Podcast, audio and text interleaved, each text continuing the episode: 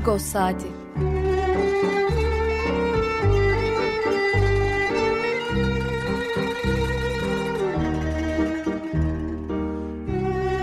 Haftalık Agos gazetesinin penceresinden Türkiye ve Dünya gündemi.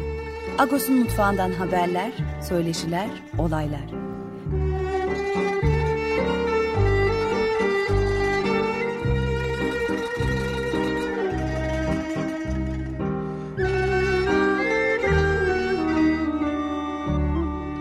Radyo Agos.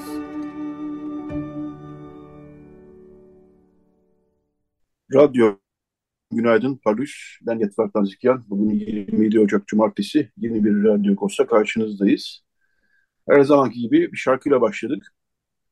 Çaldık hemen anons edeyim. Garabala, e, Lübnanlı e, Ermenilerden oluşan bir grup. Çok da iyi müzik yapıyorlar. Ara sıra çalıyoruz. Şavot Şavot şarkısını dinledik. Ermenistan'da iyi bilinen pek çok müzisyen tarafından yorumlanan bir şarkı.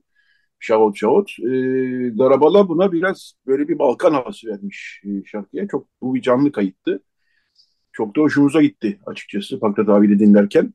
Evet, e, Radyo Gota bu hafta ne var? Birazdan e, Pakrates Sükkan'la haftalık olan sohbetimizi gerçekleştireceğiz. İkinde Ateş İlyas Başsoy e, konumuz olacak. Ateş İlyas Başsoy hem bir yazar hem bir siyasi iletişimci e, hem de e, daha önceki seçimlerin bazılarında e, CHP'de siyasi danışmanlık yaptı. E, yani seçim meselelerine kafa yoran bir isim Ateş İlyas Başsoy. Sık sık da Agos'a röportaj yapardık kendisiyle. Oradan gör olabilirsiniz. Son bölümde e, 6 Şubat yaklaşıyor. Yani Hatay ve Kahramanmaraş ve Hatay depremlerinin yıl dönümü diyebiliriz. 6 Şubat Kahramanmaraş'ta olmuştu ama daha sonra hemen peşine Hatay deprem de olmuştu. Ee, Antakya'nın hafızasını çok gördü Antakya biliyorsunuz. Antakya'nın hafızasını canlı tutma dijital çalışmalar yapan bir ekip var. Oradan Evlin Hüseyinoğlu konuğumuz olacak. Son bölümde akışımız e, böyle. E, hemen ben Pakrat abi bekliyor hatta zaten. E, so Günaydın Pakrat abi, parlıyız. Parlıyız, günaydın Yetvart şarkıyı dinlerken geçki şarkıyı şey senin hoşuna gitti dinlerken şey e, bir çigan havası, Balkan havası vermişlerdi. Şavot Şavot iyi bilinen bir şarkı Ermenistan'da ama bence güzel bir yorum yapmışlar. Ne dersin?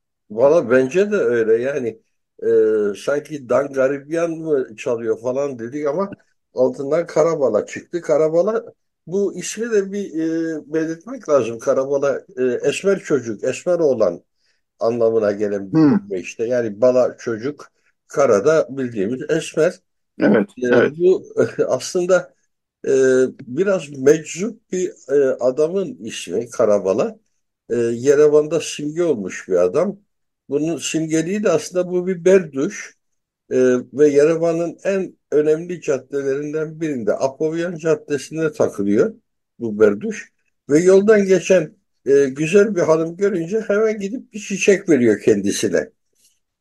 Böyle böyle hayatını geçirmiş bir adamcağız. Sonra onun heykelini diktiler adam öldükten sonra. Ee, o heykel Apovian Caddesi'nde. Onun takıldığı noktada duruyor şimdi. Ve insanlar da gidiyorlar.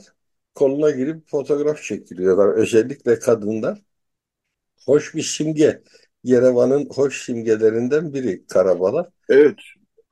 Grup Lübnanlı ama herhalde ismini nereden aldığını bilmiyorum ama muhtemelen senin bahsettiğin e, bu kişiden almış olması kuvvetle muhtemelen yani.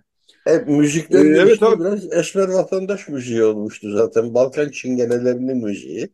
Evet. Güzel olmuştu hakikaten. İlginç yorumdu. Ee, şimdi akşam, e, akşamüstü daha doğrusu e, Lahey Adalet Divanı, Uluslararası Adalet Divanı'nın kararını açıkladı ve Güney Afrika Cumhuriyeti'nin başvurusunu esastan görüşmeye karar verdi. Daha önce görüşme, e, başvuruyu kabul etmişti. Neydi bu? İşte İsrail bu Gazze ile ilgili operasyonunu soykırıma varan e, işler yapıyor demişti Güney Afrika Cumhuriyeti. Hatta konuşmuştuk biz e, konuş başlamarla konuğumuzla uluslararası hukuk uzmanıyla. E, şimdi e, kısa sürede karar vermesi bekleniyor diyorduk o zaman zaten. İşte 2-3 hafta sonra kararını verdi Lahey'deki mahkeme ve İsrailler e, başvurunun reddini talep etmişti. Başvurunun reddi talebini reddetti. Davayı esastan görüşmeye karar verdi. İsrail'e bir ay süre tanıdı e, şeylerini, delillerini sunmak için. E, ateşkes çağrısı yapmadı diye e, bir ufaktan bir eleştiri var ceza mahkemesine. Kimilerine göre ki zaman zaman ufaktan zaman zaman da geniş ama Güney Afrika Cumhuriyeti memnun, Filistin memnun e, baktığımız zaman. E, İsrail tepkili. E, hava bu. E, ne dersin Akbarik? Yani önemli bir gelişme gibi geliyor bana. Valla biz de memnunuz herhalde. Dünya kamuoyu yani, memnun. Evet, genel genel yani Filistin'deki e, sivil halkın e, zulme uğradığını düşünen herkes memnun. Evet. Öyle zaten. Evet zaten sivil halk da zulme uğruyor. Bunu düşünmeye gerek yok. Görüyoruz abi. Evet. Somut, çok somut. Sivil halk 25 bin kişiyi geçti ölen sayısı. Bunların tamamına yakını e, sivil.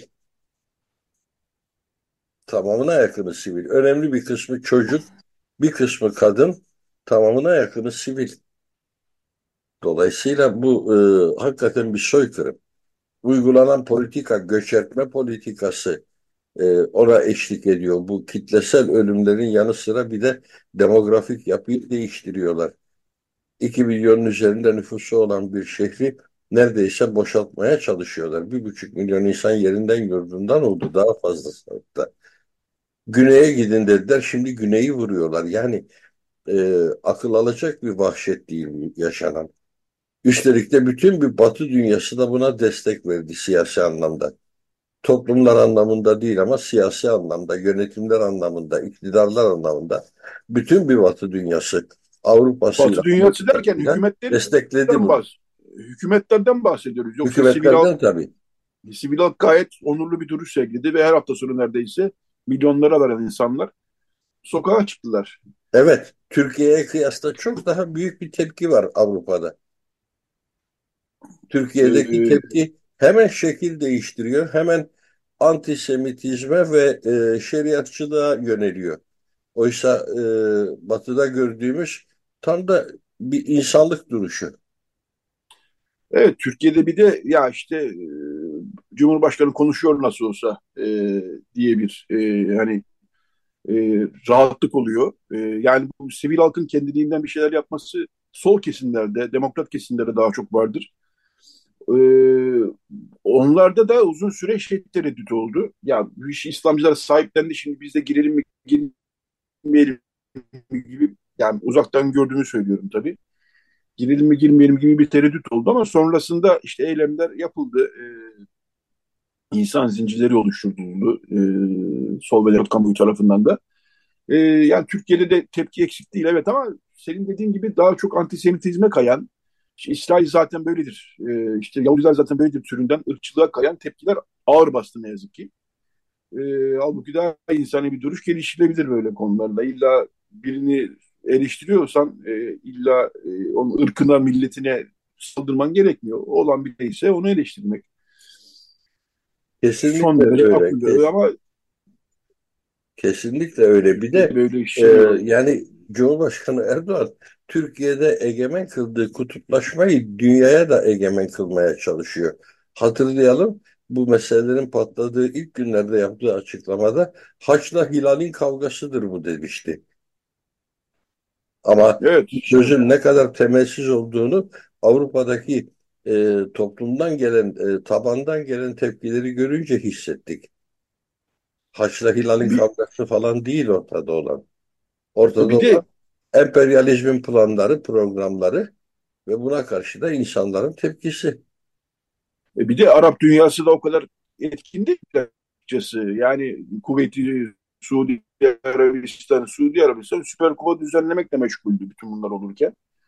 İşte Birleşik Arap Emirlikleri Katar'da falan. Ya Katar biraz arabuluculuk, arabuluculuk yapmaya çalışıyor e, İsrail'le Hamas arasında. Bunun dışında Arap dünyasının çok da öyle e, yani Haç'ta Hilal'deki Hilal eğer şeyse e, Müslüman dünyası ise e, yine de Avrupa kamuoyu kadar etkili olduğunu düşünmüyorum açıkçası. E, İsrail'in içindeki e, tepki bile çok somut. İsrail halkından gelen tepki de çok büyük. Evet evet orada da ciddi bir tepki var. E, Netanyahu tartışılan bir figür ama oradaki siyasi dengeler o kadar karmaşık ki e, Netanyahu'nun istifa etmese de görevden alınması şu an çok olası gözükmüyor açıkçası. Durum böyle ahbarik e, işgal meselesinde. E, bir, iki not daha paylaşalım. Birkaç not daha paylaşalım daha doğrusu. E, Robert 8. doğum yıl dönümüymüş. Doğmuş dün. Marmara Gazetesi duyurdu. Biz de buradan kutlayalım. Robert Atlıcihan Marmara Gazetesi'nin e, baş yazarı. Uzun çok uzun süre tabii ki yayın yönetmenliğini yaptı. Şimdi Ari Atlıcihan e, ağırlıklı olarak e, yayın yönetmenliğini sürdürüyor oğlu. O da gayet başarılı biçimde sürdürüyor. Ama Robert Atlıcihan aynı zamanda bir edebiyatçı, e, yazar. Ve e, hakikaten e, Ermenice e, köşe yaz, yazma konusunda da işte 40 yılı aşkın bir deneyimi var. E, onun bir de defteri şey vardır, köşesi vardır. Not defteri, anı def hatıra defteri gibi diyelim. E, işte olup bitenleri yani hem gazete olarak hem de kişisel olarak başından geçenleri Ermeni toplumuyla bağlantılandırarak e, yazar. Şimdi onları e, eskilerin tekrar 80'li yılları tekrar yayınlamaya başladım Marmara'da. Ben de onları ilgili okuyorum. 80'li yıllar çünkü benim çok öyle Ermeni toplumun içinde olduğum yıllar değil. 85, 86, 87. Aklımın başka yerlerde olduğu dönemdi. Neler olmuş meğerse diye okuyorum ben valla. Ee, çok çarpıcı. Aynı zamanda şimdi orada Naira Süzme 40 yıl önce Marmara diye bir e, köşe hazırlamaya başladı. E, o da çok ilginç. Özellikle olayların takibi anlamında o köşe hatta e, Robert'in köşesinden daha ilginç. Robert abinin köşesinde çünkü daha çok da felsefi yazılar var. E, onlar da çok tatlı yazılar gerçekten de. E, Warren Robert'in üslubu, e, yazı şekli e, damgasını vurdu Batı Ermeni edebiyatına son yıllarda İstanbul'da özellikle ama diasporayı da etkileyen bir şey bu. E, son derece yalın bir Ermenice ile e, çok hoş e, konular işledi. Felsefi yazılar yazdı. E, çok değerli bir külliyat bırakıyor arkasında. Müthiş bir külliyat bırakıyor. Çok üretken bir yazar oldu. E, bu gazetede yazmanın, her gün üretmek zorunda olmanın da getirdiği bir sonuç. Ama kendisi bu kadar yoğun çalışmayabilirdi gazetede. Yani e, Ermenice gazetelerde iktibaslar da çok olur. Yani e, başka gazetelerden alıntılar da nitekim Ağustos'ta bizim Ermenice sayfalarımızda da buna rastlıyoruz. Ama Robert abi her hafta hem, e, her gün e, köşesiyle e, çok anlamlı işler yaptı. Ama meseleye bir de eleştirel bir bakış açısından bakacak olursak hep e, mevcut Ermeni toplumu içerisindeki iktidarların yanında durdu. Hiçbir zaman muhalif bir gazeteci çizgisi de tutturmadı. Eleştirel bir e, bakış tutturmadı. Tam tersine eleştirilecek konular bazen ayyuka çıktığı zaman bile e, bunlara karşı mesafeli durdu. E, hiç girmedi o işlere. Yani hatırlı adamları üzmemeye de çok büyük özen gösterdi. Ermeni toplumu içerisinde hatırlı adamları. Tam tersine onları her zaman e, yüceltmeye de çaba sarf etti. Bu anlamda e, politik bir duruş olarak toplum içinde, Ermeni toplumu içerisinde politik bir duruş olarak sanki e, Agos'la zıt bir e, yapı oluşturdu. Biz kendi duruşumuzdan memnunuz. Öyle oradan bakınca da e, Robert Atlayciyan'ın e, Marmara Gazetesi'nde izlediği Ermeni toplumu içine yönelik politik duruşu e, bizim hoşumuza giden bir duruş olmadı hiçbir zaman. Ama e, Robert Atlayciyan'ın Marmara'nın başına gelmesiyle Marmara aynı zamanda gazetecilik yaparken gazeteciliği edebi bir üsluba kavuşturan unsur oldu. Bu çok kıymetli bir şey. Hani e, insanlar Ermenice'nin keyfini e, çıkarıyorlar Marmara sayfalarını okudukları zaman. Bu e, çok değerli bir iş. Ben de edebi anlamda edebiyat gazeteciliği yaptı. Gazeteciliği edebi bir üslupla yaptı. E, ben de sık sık etrafıma e, şu öğüt salık veriyorum. Yani e, biraz daha geliştirmek, okumak, yazmak anlamında istiyorsanız Robert Decia'nın günlük yazılarını e, okuyun e, diyorum. Yani e, çünkü Ermenice bilmek e, tek başına söylüyoruz, konuşuyoruz burada. E, yani e, yetmez. Her gün onu tazelemek gerekir. Biz nasıl Türkçemizi her gün e, tazeliyorsak televizyon seyrediyoruz, gazete okuyoruz, haber okuyoruz, internetten bir şey okuyoruz, konuşuyoruz. Doğal çünkü burada yaşıyoruz. Ama aynısını Ermenice'de yapamıyoruz. Aynısını Ermenice'de de yapmamız lazım. Ki Ermenicimiz gelişsin ve canlı kalsın. Bunu yapmadığımız evet. zaman sadece okuyarak, arada sırada kitap okuyarak e, ya da işte evde yemek yedim mi, kalktım mı, uyudum mu diyerek canlı tutamayız yani. E, yollardan bir tanesi olarak daha doğrusu bir sürü kitap var, yayın var, dinleyecek falan ama yollardan bir tanesi olarak da e, Baron Robert Haddiciyan'ın yazılarını okumalarını tavsiye ediyorum ki hani canlı kalsın ve yeni kelimeler de öğrenebilirsiniz köşe yazısı içerisinde. E, kutlayalım biz buradan e, 98. doğum yıl dönümünü e, Robert Haddiciyan'ı ve uzun ömürler dileyelim kendisine. E, fakat yarın Sub Sarkis e, yarın Sub Sarkis Sarkislerin isim günü. Sarkislerin isim günü aynı zamanda da e, özellikle son yıllarda bu özellik daha da vurgulanır Bir anlamda Ermeniler için e, sevgililer günü. Evet. E, Sırf Sarkis'in böyle bir anlamı oluştu son yıllarda. E, evet bu son zamanlarda olan bir şey. Yani çok böyle konuyla ilgili çevrelerde oluşan bir şey. Sevgililer günü tüm dünyada olduğu gibi gene 14 Şubat ama Ermeni toplumu içerisinde e, senin dediğin gibi böyle bir e, Subsarkis'in aslında e, hayatından, e, özelliklerinden yola çıkılarak onlardan anlat biraz bahset istersen abi. E, doğru. Subsarkis'in bir efsanevi yaşamı var. Subsarkis bir e, asker Roma ordusu içerisinde Ermeni kökenli bir asker.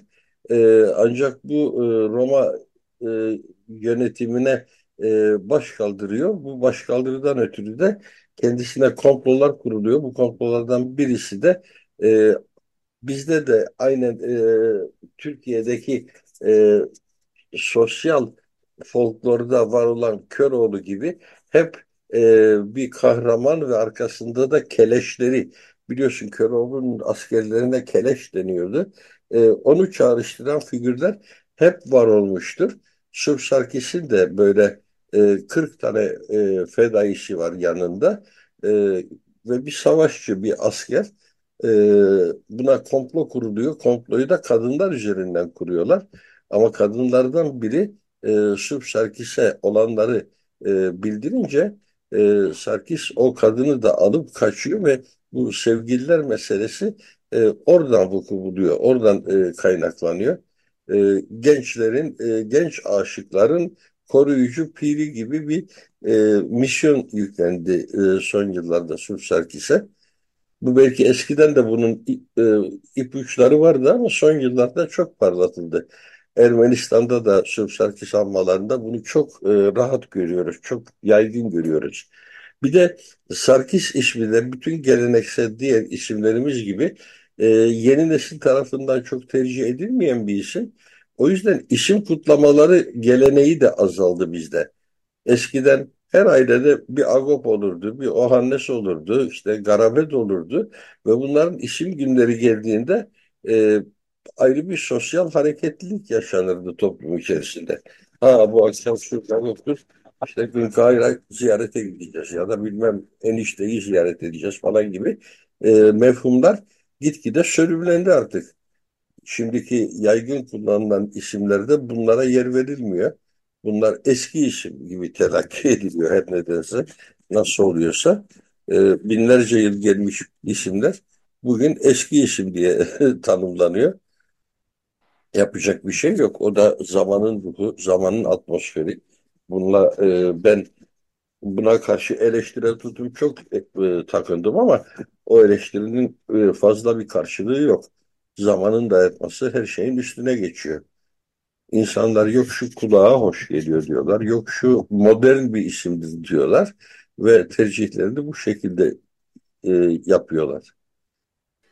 Evet biz buradan Sarkislerin isim günü kutlayalım. İsminle yaşa diyelim. Ee, evet eskiden doğum gününü bazen geçen kutlamalar olmuş. Ee, şimdi benim de ismim Yetvart olduğu için ben de bu isim günü şeyinden çok faydalanamadım e, geleneğinden çok faydalanamadım. E, ama e, biliyorum tabii etraf ailemizde işte senin dediğin gibi Avrupaları, Sarkisleri, Garabetleri var.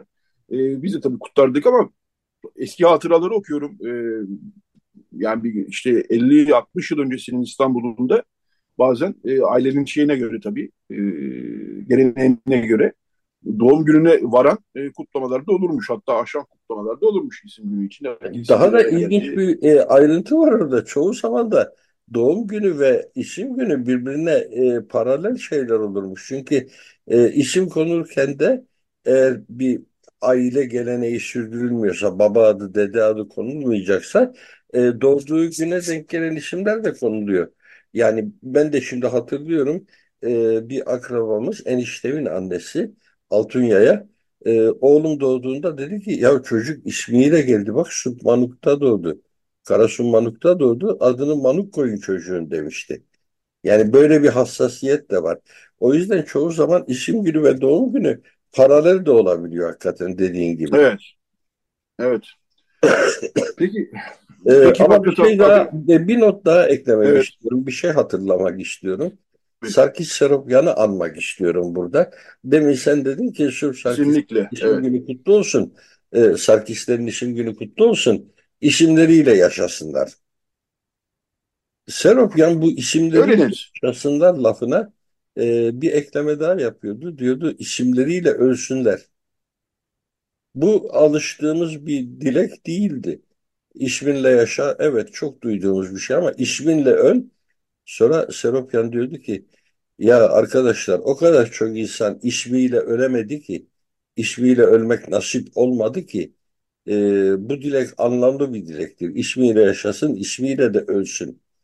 Hakikaten de sonrasında e, mecburiyetler altında e, ismini değiştiren ve ismiyle ölemeyen çok adam tanıdık.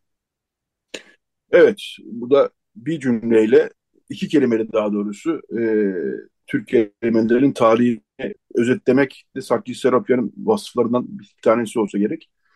Sarkis abiye de e, buradan bir selam gönderelim. E, 2015'e kaybettik kendisini. Fakat abi senin çok hoşuna gidecek bir şarkıyla kapatalım bu bölümü. E, daha önce çaldık bir iki sefer ama tam da e, yıl dönümü Lenin 21 Ocak'ta yani e, Bolşevik devriminin gerçekleştiren isimlerden bir tanesi. E, Sosyal Cumhuriyetleri Birliği'nin kurucusu Lenin e, 21 Ocak'ta öldü. Anmalar e, anma mesajları paylaşıldı. Susika Simo, Erivan Radyosu'nun e, çok önemli isimlerinden bir tanesinin bir klamı var e, Lenin için. Lenin Revu Em Rızgar Bun. Yani Lenin geldi biz kurtulduk diyor. E, bunu daha önce çaldık. E, Radyo Agos dinleyicileri biliyorlardır. Ama Erivan Radyosu'ndan şarkılar çalmayı seviyoruz. E, madem e, yıl dönümü e, Lenin'in de e, Simo ile kapatalım. Ne dersin abi?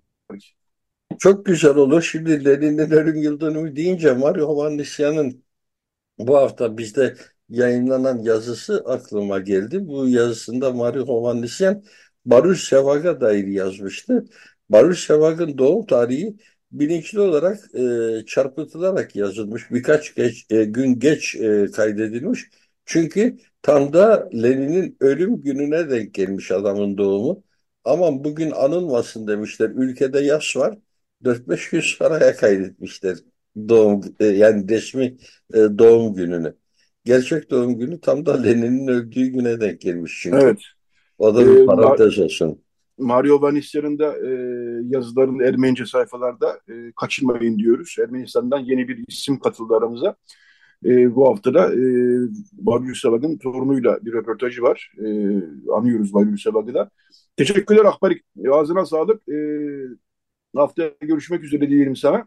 İnşallah. E, e, Susika Simoy dinliyoruz. E, Lenin Rabu Em Rüzgar Bun. Yani Lenin geldi biz dinliyoruz. Sağa sonra Radyo devam edecek. Ateş İlyas Baysoy konumuz olacak. Evet dinleyelim. Tamam. Radyo Agos.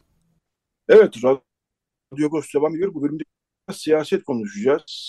konuşacağız. 31 Mart yerel seçimleri yaklaşıyor. Ee, yani iki ay kadar bir şey kaldı aşağı yukarı. İki aydan birkaç gün fazla. Ee, adaylar merakla bekleniyordu bazı partilerden işte biraz AKP'nin İstanbul'da da yine Ekrem İmamoğlu'nun karşısına kim çıkacak e, beklentisi vardı, merakı vardı. Murat Kurum olarak netleşti. Ankara'da Turgut Altınok e, Mansur Yavaş'ın karşısında AKP'den. E, bir başka merakla beklenen konu da CHP'nin ilçe İstanbul ilçe başkan adayları bilhassa kim olacak idi. Dün gece e, açıklandı onlar da Beşiktaş aynısı kaldı. E, başka birçok ilçede açıklandı. E, Maltepe'de e, e, Esin Köymen e, sol kamuoyunda, e, demokrat kamuoyunda e, övgüyle karşılandı. Bir yandan e, birçok başka isimler de var, yeni isimler de var. E, Kadıköy açıklanmadı, adalar açıklanmadı dün gece itibariyle. Kulislere yansıyan bilgileri söylemiyorum, resmi açıklamalardan bahsediyorum. Yani parti tarafından. E, Kadıköy açıklanmadı, adalar açıklanmadı. E, bu kısmı hani merakla bekleniyor diyorduk, hala merakla bekleniyor. İzmir belli değil. E, Tunç Soyer mevcut başkan. Onun yerine bir isim gelecek. Tunç Soyer mi kalacak? Bu tip, bu tip gecikmeler de mevcut başkanları da çok yıpratıyor işin gerçeği. Ama e, parti politikası da böyle. Şimdi bu bölümde e, Ateş İlyas Başsoy ile konuşacağız. E, ona sık sık röportaj yaparız biz Agos gazetesinde. Okuyucularımız bilir. İlk kez radyoda ağırlıyoruz. E, Ateş Bey e, hem yazar hem siyasi iletişimci hem de e, siyasi kampanyalara da zaman zaman görev almış bir isim. Günaydın Ateş Bey, hoş geldiniz yayınımıza. Günaydın, hoş bulduk. E, Ateş Bey şöyle başlayalım istiyorsanız. Yani şimdi bu yerel seçime damgasını vuran e, en kritik gelişme bana göre e, İyi Parti'nin CHP'li ittifakına sona erdirmesi, e, DEM Parti'nin de sona erdirecek mi erdirmeyecek mi? Galiba İstanbul için söylüyorum bunu. Çünkü İyi Parti 2023 seçiminden sonra e, birdenbire e, şey yoluna girdi. İktidarı bıraktı CHP ile uğraşma yoluna girdi. Ben öyle özetliyorum kusura bakmasın dinleyicilerimiz benim e, fikrim CHP ile uğraştı AKP e, sonuç aldı 2023'te ben niye gibi bir herhalde diyorum. E, düşünce bu zaten İyi Parti'de bayağı bir sarsıntı yarattı o ayrı mesele.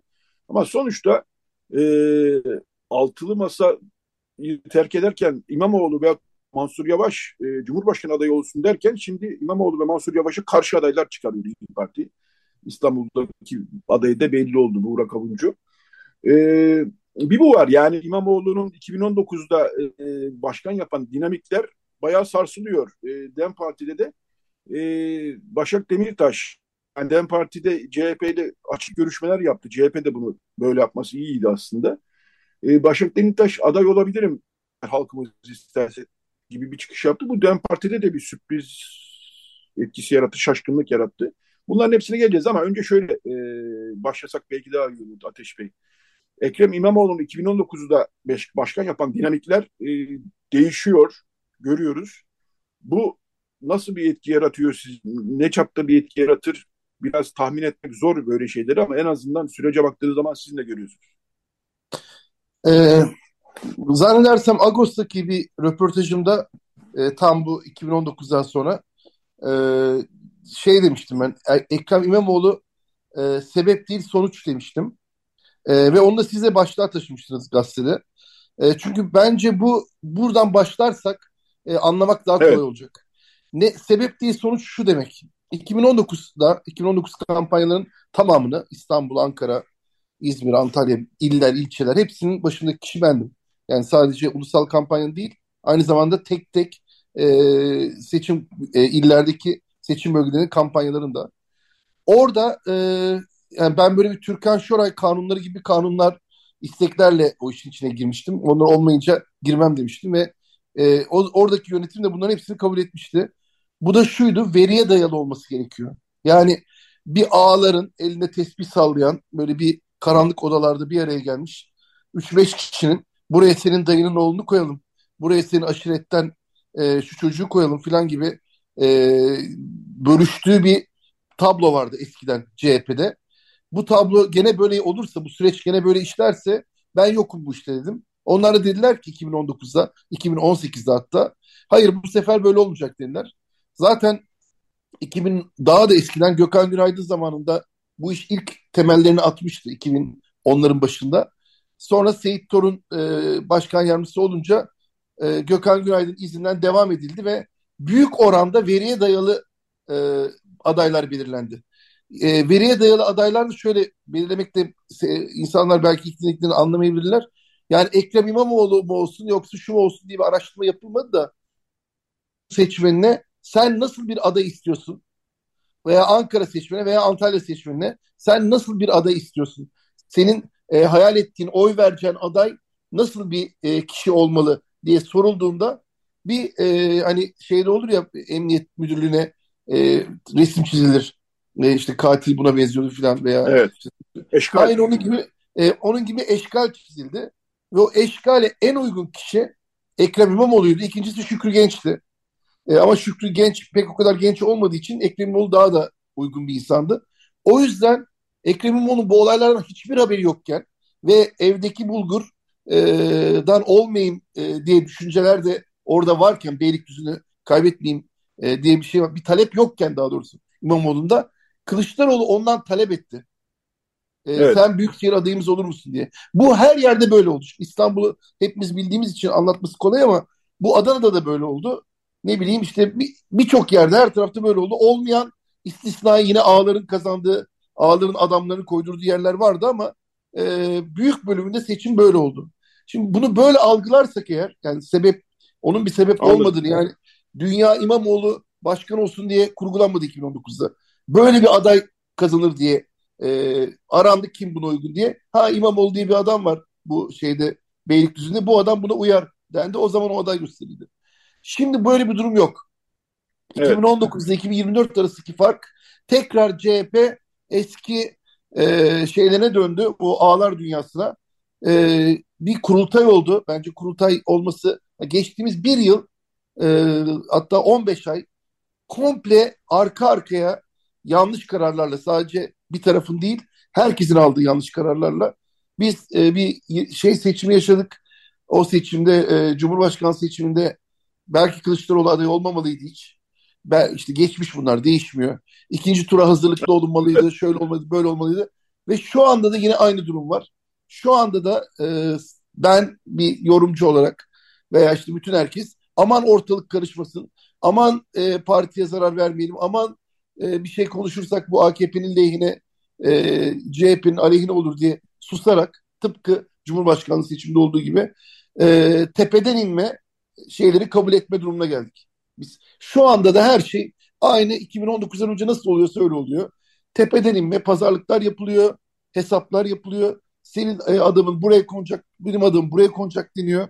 Hiçbir şekilde değiştiremeyecekleri çünkü kamuoyunun arkasında çok destek olan bazı insanlar mecburen konuyor.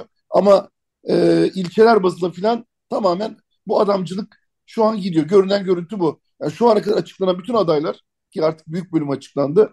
Hep bu e, CHP'nin benim bildiğim bileli yani 52 yaşındayım. E, CHP'nin bildiğim bileli olan veriye dayalı olmayan buraya ben adımımı koyayım. Buraya ben işte şunu koyayım. Birkaç süs yere birkaç kadın aday koyayım ki e, ne kadar e, cinsiyet eşitliğine önem verdiğim anlaşılsın gibi e, bir şey. Şu anki durum bu. Biz de tabii ne yapacağız? Şu anda Açık Radyo e, dinleyicileri e, çok bilinçli olduğu için biraz rahat konuşuyorum. Ama daha bir şey televizyona çıksam, e, magazin bir yayına çıksam diyeceğim ki dünyanın en güzel kararları alındı. CHP süper bir parti. Hep biz ona oy vermeliyiz diyeceğim. Ama e, aslında detaylara bakınca e, şey kritik bir durum. Bu CHP'nin tarafında böyle. O yüzden CHP böyle olunca bir çekim merkezi olmayınca hani İyi Parti'ye veya deme laf söylemek için e, daha hani onların sırası değil. Yani onlara onlar kendi partileri. Onları bir arada tutmak da aslında CHP'nin başarısıdır. Yani bir bir koalisyon Evet. oluşturabilmek, onlarla hatta böyle Memleket Partisi gibi küçük partilerle filan bile hani bunları bir arada tutabilmek aslında başarıdır. Tutarsan bir arada olursun. Mesela Tayyip Erdoğan, Devlet Bahçeli ile Erdoğan da aynı fikirde mi? Yani bunlar onlar da tarihsel olarak birbirlerinden hoşlanmayan iki grup aslında ama e, sonuçta şu an bir arada durabiliyorlar. Yani şey gibi Muharrem İnce gibi bir insanı dahi işte diyorlar bir tane ilçe istedi bilmem ne vermedik. E verseydin ilçeyi. Sen ilçeye gidip dayının oğluna veriyorsun şu anda. E, hemşerine veriyorsun, aşiretine veriyorsun. Bir tane de e, Muharrem İnce'ye verseydin de hiç bu durum olmasaydı. Yani ondan gelecek oya ihtiyacımız mı var? Defolsun gitsin diye gibi havalara giriliyor ya. Aslında İstanbul seçimi 13 bin oy farklı kazanıldı. Evet. Herkes bunu unutuyor. Yani ikinci seçim bambaşka bir şeydi o. Türkiye'de bir tek İstanbul'da oldu. Bir seçim tekrarlandı. İşte insanlar vay işte sen nasıl böyle bir şey. Yani AKP'ye kızdılar falan. O ayrı bir hikaye. 31 Mart seçiminde bu e, İstanbul 13 bin oyla kazanmıştı. Şimdi belki 100 bin 200 bin oyu olan küçük partileri bile umursamayan ne halim varsa gör diyen bir garip bir tablo yaşıyoruz. Hani umarım hayırlı olur sonu. Evet siz yani e, benim de e, şeyim var. E, eleştirilerim var Özgür Özel'in e, CHP Genel Başkanlığı'na gelmesinden sonra umulan e, değişim, zihniyet değişimi oldu mu olmadı mı derseniz ben pek oldu diyemiyorum. Hayır geriye dönüşüm oldu. Konuşayım. Değişim değil de eski 2014'te olduğu gibi yani veri veri gitti, veri geldi. Hani e, veriye dayalı değil insanlar e, kararlar. Hemşiriciliğe, Hatta, aşiretçiliğe onlara eskiden de vardı bu tabii ki. E, ama büyük çabalarla, büyük savaşlarla, büyük oranda atlatıldığı oranda zaten başarılı olmuştu 2019'da. Şimdi bütün o kazanımlar unutuldu. Tekrar tamamen yüzde yüz e, bu aşiretçilik, e, akrabacılık, adamcılık o duruma e, geri döndü parti. Şimdi sizin de yaşınız yeter. E, yakın yaşlardayız. Ben de 55 yaşındayım.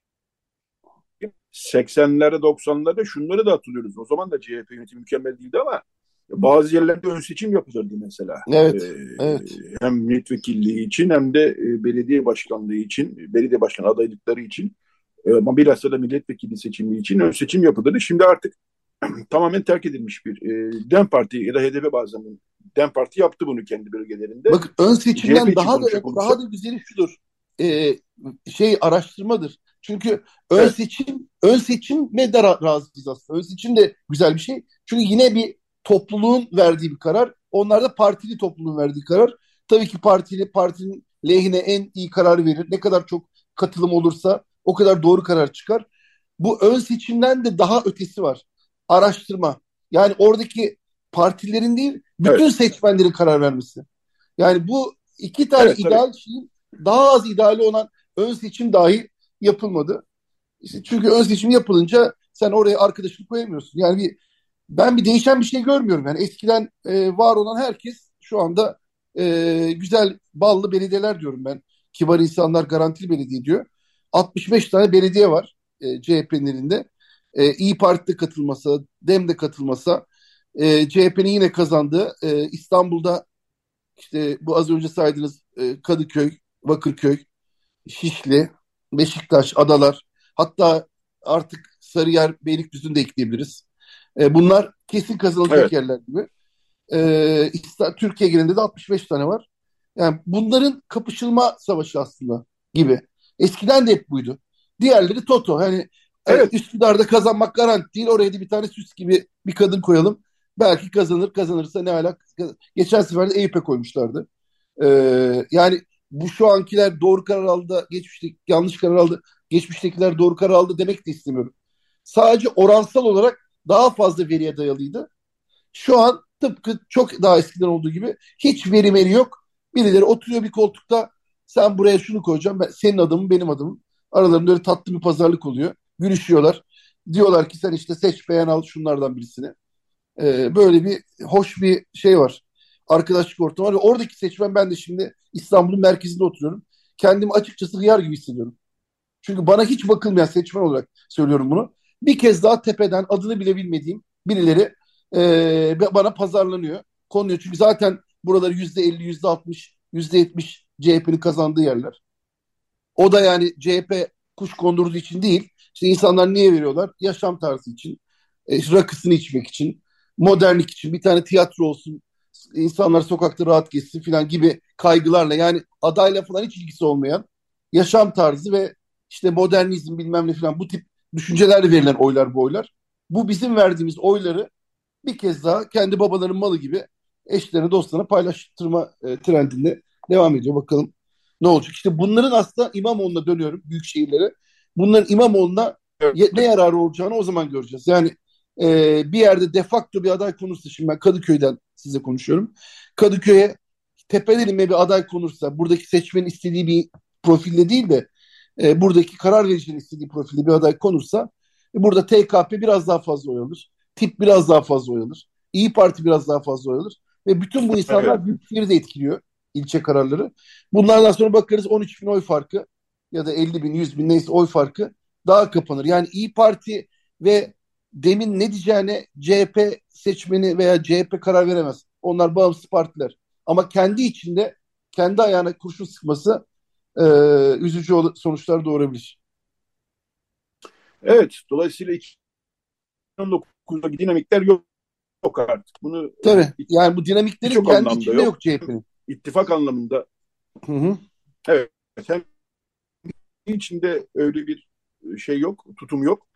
E, hem de o e, koalisyon ortamı dağılmış durumda. Dolayısıyla isimlerden bağımsız konuşalım gelin. CHP Hı. için e, diyelim İstanbul Büyükşehir Belediye Başkanı adayı için e, bambaşka bir durum var şimdi. Bu tabii e, şöyle bir yansıması oluyor. Yani e, 20 yıl içerisinde e, muhalefet cephesi zaten yorulmuş sürekli kaybetmekten. Bir 2019'da hani İstanbul ve Ankara'yı kazandık deyip silkinecek gibiyken 2023 mağlubiyeti geldi. Şimdi bunun peşinde bir de İstanbul'u ya da Ankara'yı veyahut da ikisini birden e, kaybetme ihtimali e, olacaksa eğer e, daha büyük bir mutsuzluk umarım gelmez. E, daha büyük bir karamsarlık umarım gelmez. Şöyle bir... İnsanları tabii siyasetten soğutan şeyler oluyor bunlar. Hayır, olumsuzları anlattığında bir evet, de olumlu bir şey var ama 2019'dan farklı. Onu da söyleyeyim de insanları üzmeyin, dinleyenler o kadar üzülmesin. Bir de şöyle çok olumlu bir şey tamam. şey var. 2019'da e, İmamoğlu'nu kimse tanımıyordu. Ne yaptığını bilmiyordu. Ne yapacağını da bilmiyordu. İstanbul'u İstanbul kocaman bir şehir. CHP'liler beceriksiz bunu yapamaz filan. Öyle bir laflar duyuyorduk. Hiç acaba diyorduk gerçekten becerilebilecek mi? E, çünkü veya Ankara şu bu.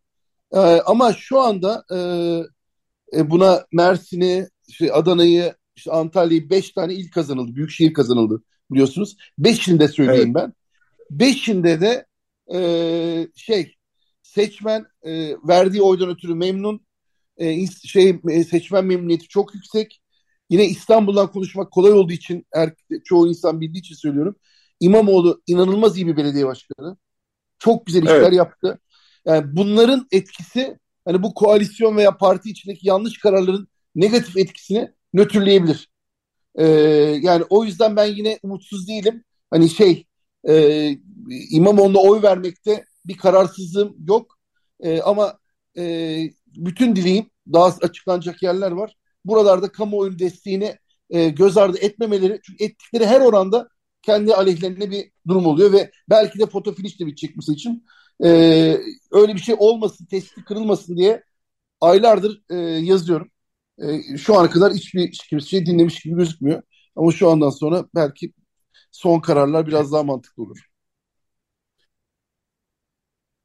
Evet, e, diğer partilere çok fazla e, vaktimiz kalmadı. Son 5 e, dakikamız aşağı yukarı ama e, yine de bir siyasi stratejist olarak e, İyi Parti'nin e, çizgisini nasıl görüyorsunuz? Böyle 3-4 dakikada konuşacak olursak. Yani şu etapta şey ne yapabilirdik yani bu hani şey var ya leoparın kuyruğunu tutma tuttuysan bırakma diye. Bir kere böyle ayrıldıktan evet. sonra şu an ne yapabilir? Yani sadece bu kadar rigid olmayabilirdi. İllerden illere değişen durumlar olabilirdi. Mesela Balıkesir'de çok ilginç bir şey oldu. Balıkesir'deki CHP adayı sırf İyi Parti ısrar ettiği için e, 2019'da bir ay sonra geri şey yapmıştı. Ses çıkarmadan tamam demişti İyi Parti adayı desteklenmişti. E, ve Meral Akşener açık olarak demişti sen büyük bir şey yaptın diye o zamanki Ahmet Akın'a. Şimdi oradan gene aday gösterdi mesela. Hani İstanbul'da benim diyordu işte oğlum gibi, kardeşim gibi diyordu İmamoğlu'na. Oradan aday gösterdi. Bunlar anlaşılmaz. Yani buralarda aday göstermek zorunda değildi. Ee, yani bu Türkiye'de evet. bir sürü seçim bölgesi var. Bunların birçoğunda e, e, kararlı davranabiliriz bir şey yapardı ama e, ilden ile değişik işler yapabilirdi. Yapmamayı tercih etti. O da onun sonuçlarını onlar görecekler. Çok bir şey diyemiyorum. E, DEM'de herhalde her şey düşünülüyordur. Onlar da kendi adına doğru kararları verecekler. Yani şu an İyi Parti yanlış yaptı, ayıp etti demek de çok şey değil. Hani Türkiye genelinde baktığında çok doğru bir ifade olmaz. Herkes herkesin istediği gibi davranmak zorunda değil çünkü. Evet tabii yani kimse kimseye mecbur değil. Onu da her zaman söylüyoruz. Bunlar çünkü koalisyonlar, son ittifaklar kurulduğu gibi dağılabilir de. Ee, kimse şey evet. yapmıyor. Ömür boyu beraberiz e, diye bir şey yapmıyor. Hayıtname yapmıyorlar. Ama işte tabii bu e, şeylerin sonuçlarını da insan e, kestirmeye, evet. öngörmeye e, ister istemez çalışıyor. Yani ister seçmen olun, ister siyasetçi olun, ister gazeteci olun. Bu açıdan da çok ilginç bir seçim yaşadığını düşünüyorum ben açıkçası. Evet. Biraz İşte böyle eksiler var bir de artılar e, var. 2010 Eksi artı yönetilecek mi? Hep biz onu merak ediyoruz. Evet evet yani 2023'te ki yani bütün şöyle bir ya bu tabii çok daha uzun bir programın konusu ama şunu gözlüyorum ben her seçim yepyeni bir siyasi hesaplar ve denklemler toplamıyla karşımıza çıkıyor. İşte 2019'un dinamikleri farklıydı, 2023'ün dinamikleri farklıydı. Bir sene sonra e, yaşadığımız yerel seçimin dinamikleri çok farklı.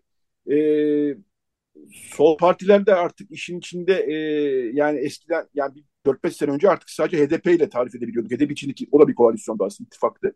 O, evet. Onun içindeki ittifaklarla tarif edebiliyorduk solun durumunu, sosyalist solun durumunu. Şimdi artık işte tip var.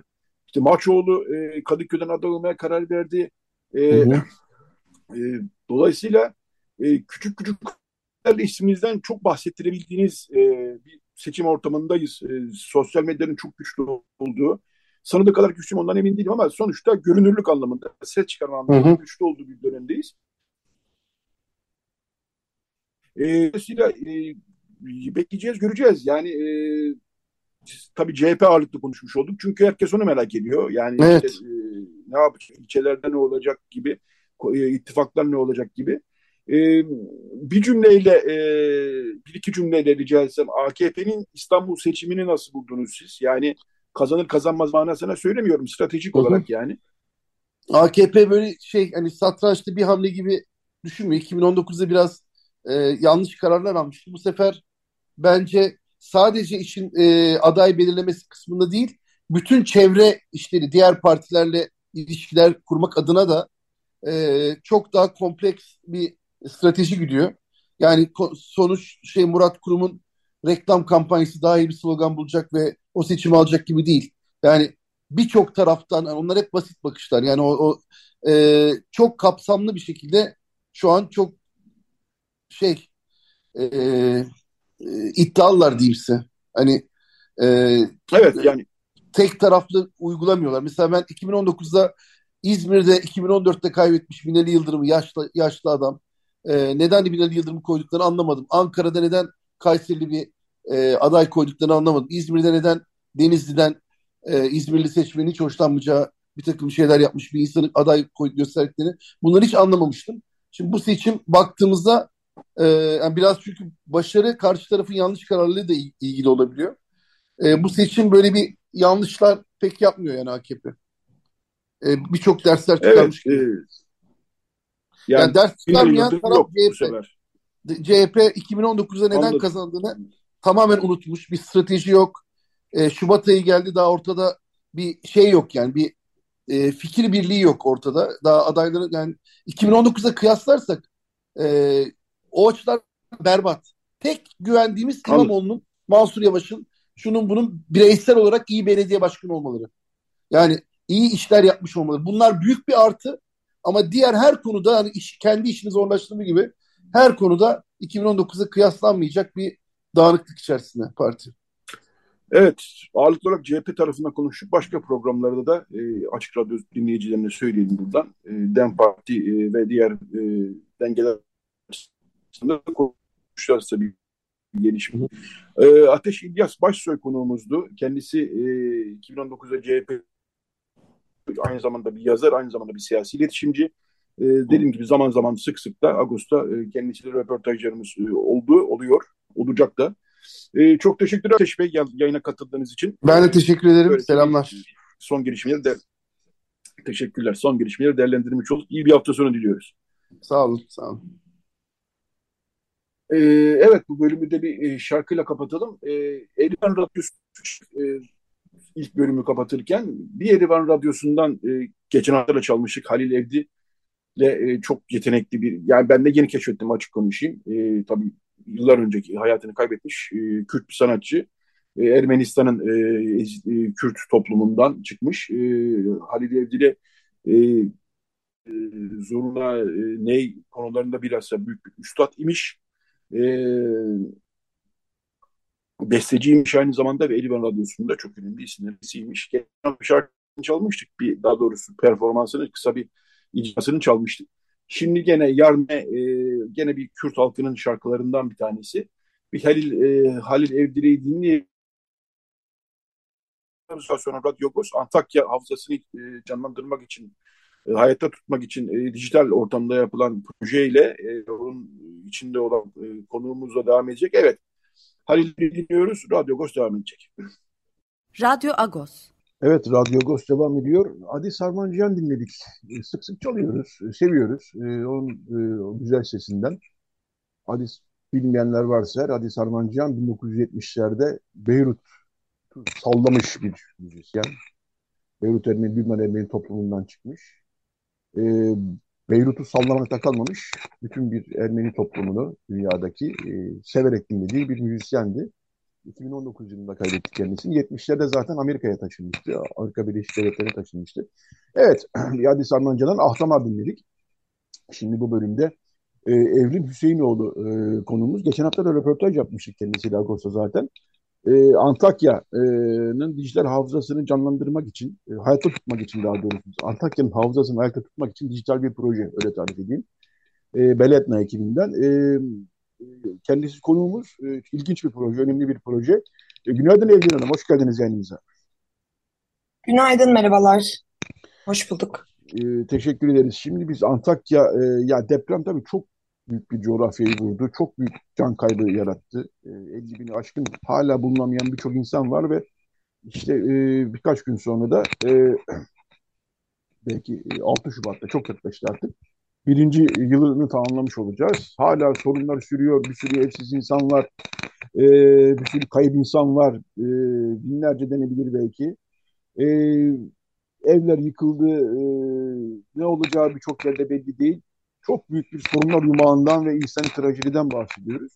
Bütün bu trajedi içerisinde Antakya'ya belki özel olarak ihtimam göstermemiz e, bazı dinleyiciler tarafından anlaşılmayabilir ama Antakya'nın çok köklü bir kültürel e, yapısı var ve e, gerek mimari gerek kültürel gerek tarihsel olarak gerçekten e, Türkiye'nin çok yani özel yerlerinden bir tanesi Antakya.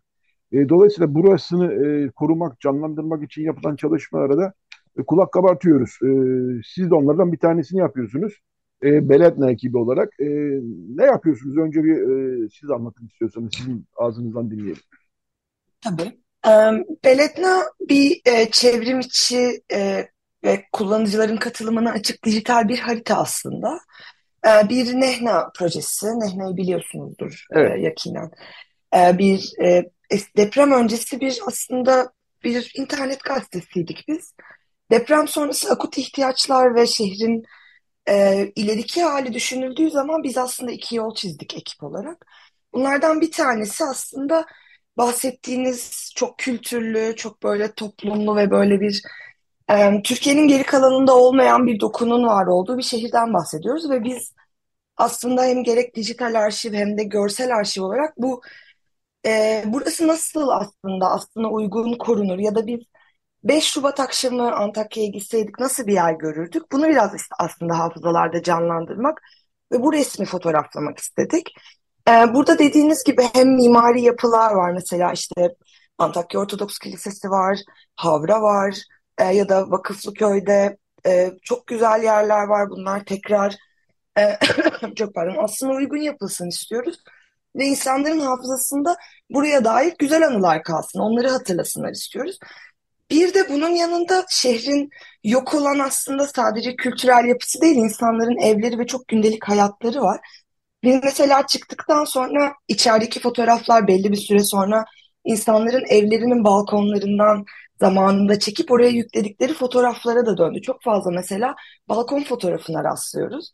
Bu da aslında şehrin dokusuna dair bir şey söylüyor bize. Ee, biz aslında temelde gerçekten bunları fotoğraflamak istedik. Hem o multikültürel yapı nasıldı Antakya'da, ne vardı Antakya'yı Antakya yapan, bir de insanların gündelik hayatında e, nereler yer etmişti, oralardan bir, bir hatıra defteri toplamak istedik aslında. Ee, burada böyle e, çok kritik yerler olduğu için e, dediğiniz gibi böyle bir daha yenisi gelmeyecek bir doku yani bir Musevi Havrası'nın bir e, Katolik kilisesiyle ve bir camiyle sırt sırta olduğu bir yerden bahsediyoruz. Dolayısıyla o anı fotoğraflamak, oradaki yapıyı 5 Şubat'taki haliyle hatırlamak bizim için çok önemliydi. E, bu, bu şekilde Emre ve bizim ekipteki Emre ve Çiğdem'in aslında mektuplaşmasından çıkıyor. Bu hafızayı korumak e, ve burada yaşananları aslında bir fotoğraflayıp sonsuza kadar bir yerde e, saklı tutmak aslında belediyenin amacı. Emrecan Dağlıoğlu ve Çiğdem Mater'den bahsediyorsunuz değil mi? Evet, evet, evet. Aynen, aynen öyle, aynen öyle. Onlar mektuplaşırken böyle bir e, dijital aslında bir yer olsa ve bu sonsuza kadar yaşasa diye bir e, fikirden çıkıyor aslında. Bir de bir kayıt tutmak istiyoruz aslında. Yani Antakya'nın, İskenderun'un, e, Reyhanlı'nın o anki haline dair bir kayıt aslında Beledna. Ee, internet sitesinin ismini de söyleyelim. Hafizeharitası.com Tabii, hafızaharitası.com. Evet, ben şimdi size konuşurken de bir taraftan e, bakıyorum siteye gerçekten e, yani karşınıza bir Antakya merkez e, haritası çıkıyor e, ve orada çok nokta var. Onlardan bir tanesini tıkladığınız zaman e, fotoğraflarla o bölgeyi e, yani 5 Şubat'a kadar nasıldı orası? 6 Şubat'tan önce nasıldı orası? Onu görüyorsunuz. E, şimdi e, öyle rastgele tıklayınca Antakya Rum Ortodoks Kilisesi e, karşıma çıktı. Gidip gördüğüm bir yer burası. Yani ben bir kere gördüm ve hakikaten o kilisenin, e, o, daha doğrusu sadece kilise olarak bakmıyorum. Tarihsel yapılar bunlar. Cami de olabilir, başka hı sinagog da olabilir, her şey olabilir. Bunlar o kente kimliğini veren tarihsel yapılar. Bunlar yıkılma ve evet. e, yani eğer girip gördüyseniz de ne kadar mimari açıdan ince bir işçilik olduğunu, e, bir insanların hafızasında nasıl yer ettiğini de anlayabiliyorsunuz. Şimdi oranın yıkılmış olmasından dolayı son derece üzgünüm. Fotoğrafını görünce e, hiç olmazsa neye benzediğini e, biliyorum. E, harita üzerinden baktığımız zaman da e, o sokakın üzerinde bir arka sokağında ne varmış onu görebiliyorum. Onun bir arka sokağında ne varmış onu görebiliyorum. Bu açıdan çok önemli bir iş yapıyorsunuz gerçekten. Kaç kişi çalışıyorsunuz e, bu siteyi e, yürütmek için? E, altı kişi aslında temelde ekibimiz. E, bir şey e, operasyonel ve moderasyon e, ihtiyaçlarımız için de arkadaşlarımız çalışıyor. E, bir de e, devamlı gönüllü arkadaşlarımız var. Bu gönüllü arkadaşlarımız da kendi kişisel arşivlerini yüklüyorlar. Burada mesela Abdullah Sert abimize çok teşekkür edebiliriz. Burada bir de e, kendi kişisel arşivini açtı fotoğrafçıdır. Onun dışında Tuğçe hocamız var, Tuğçe Tezer. E, haritada görürseniz e, önünüzde bazı noktaların üzerinde bir ka kale imajı göreceksiniz. Bunlar. Tuğçe Hoca ve ekibi tarafından aslında o mekanlara dair teyitli tarihsel bilgileri içeren noktalar. Mesela bahsettiğiniz gibi Antakya Ortodoks Kilisesi ne zaman kurulmuş, kim tarafından yapılmış e, ve e, ne zaman yani bu tarihsel süreçte neler yaşamış, kent içindeki önemi nedir, e, arşiv fotoğraflarını bulabileceksiniz burada. Burada teyitli bilginin de bu haritada bir var olmasını e, çok önemsiyoruz aslında. Çünkü aslında bu e, bir yandan da e, dediğim gibi yani bu bu bina e, 1600'lerden beri burada. Başından bunlar geçti ve en son fotoğraflayabildiğimiz hali buydu diyebilmemizi sağlıyor. Teyitli bilgiye çok önem veriyoruz burada. Yani bu arkadaşlarımız da katkı sağlıyorlar bize. Ee, onun dışında bu kadar. yaklaşık bir 10 kişi evet. sayılabiliriz. Ee, yani e, sadece fotoğraf yok. Bir harita ve bir fotoğraf yok sadece. Orada belli başlı kurumların e, hakikaten tıkladığınız zaman fotoğrafıyla birlikte e, tarihçesini de e, güvenilir bir şekilde okuyabiliyorsunuz. Bu da önemli gerçekten. E, şimdi siz Antakyalısınız. E, şunu da yavaş yavaş oralara gelelim. E, şimdi evet e, kültürel mirasın e, yok olması, artık Antakya'nın eski Antakya olmaması, bina, mimari ve kültürel doku anlamında tabii çok acı bir şey ama bunun yanı sıra ha, e, hala insanların barınma sorunları e, bildiğimiz kadarıyla e, suydu, ısınmaydı, e, sürüyor galiba değil mi? Tabii. Yani hem şehir merkezinde altyapının e, ya Antakya kent merkezinden konuşayım. Ben Antakya kent merkezliyim. Dolayısıyla sadece oradan söyleyebilirim size. Burada bir ciddi bir altyapı e, sorunu var. Yani mesela benim orada memuriyet yapan öğretmen arkadaşlarım günde iki saat, iki buçuk saat okullarına yürümek durumunda kaldıklarını ve e, hani buradan e, bir yere ulaşmanın, bir yerden bir yere gitmenin çok zor olduğunu falan söylüyorlar sürekli. Su ve elektrik kesintileri hala çok rastlanıyor. E, internet belki hani çok böyle sekonder bir ihtiyaç gibi görülebilir ama hala bir internet altyapısı yok. Bir iletişim aslında çağımızda çok önemli. E, dolayısıyla bunlar, bunların çözülmediğini hala görüyoruz. E, göç e, etti. E, benim ailem mesela Arsuz'da yaşıyorlar artık. İskenderun'un bir e, ilçesi. Artık gerçi kendi kendine bir ilçe ama biz tabii ağız alışkanlığı böyle söylüyoruz. Orada da e, Arsuz yazlık bir belde. E, dolayısıyla böyle bir kışlık yerin imkanı yok ve aslında orada da nüfusun artmasından dolayı e, orada da aslında bir altyapı problemi var. Yani orada da sık sık elektrik, su kesintileri, e, sürekli böyle bir e, minimum hayat koşullarının sağlanamadığını görüyoruz. E, hani hala çadır, konteyner e, da yaşayan insanlar var. E, kış çok çetin geçiyor. Çok yağmurlu ve e, hani altyapının olmamasından dolayı e, tabiri caizse çamurlar içinde geçiyor Antakya merkezde hayat. E, bir de bunun yanında e, psikolojik etkileri de var. Bir belirsizlik hakim Edward Hocam bölgeye. E, yani mesela benim ailemin e, evinin bulunduğu yer hemen e, vilayet e, bölgesinin hemen arka tarafında e, ve hala bu buraya geri dönebilecek miyiz? Bu evlerimizin durumu ne olacak? E, hala bununla alakalı da yani şehrin bir master planı var evet e, ama nereye ne yapılacağına dair bir e, belirsizlik hakim. Bu da hayatta kalan insanların e, artık psikolojik sorunlarla boğuşmasına e, sebep oluyor maalesef. Çünkü e, takdir edersiniz ki tekrar bir bir şekilde o evimizi tekrar yaptıracağız. E, Evet. ancak bunun için maddi kaynak gerekli. Bu ne zaman başımıza gelecek bunların hiçbirini bilmiyoruz. E, yani böyle çok çeşitli bir problem yumağı var dediğiniz gibi. E, dolayısıyla burada e, hani bunların aslında e, çözülmesi e, ya da çözülmemesi birinci yılında bize çok şey anlatıyor. Yani biz e, hakikaten sorun yumağıyla boğuşmak e, durumunda kalıyor sağ kalan insanlar.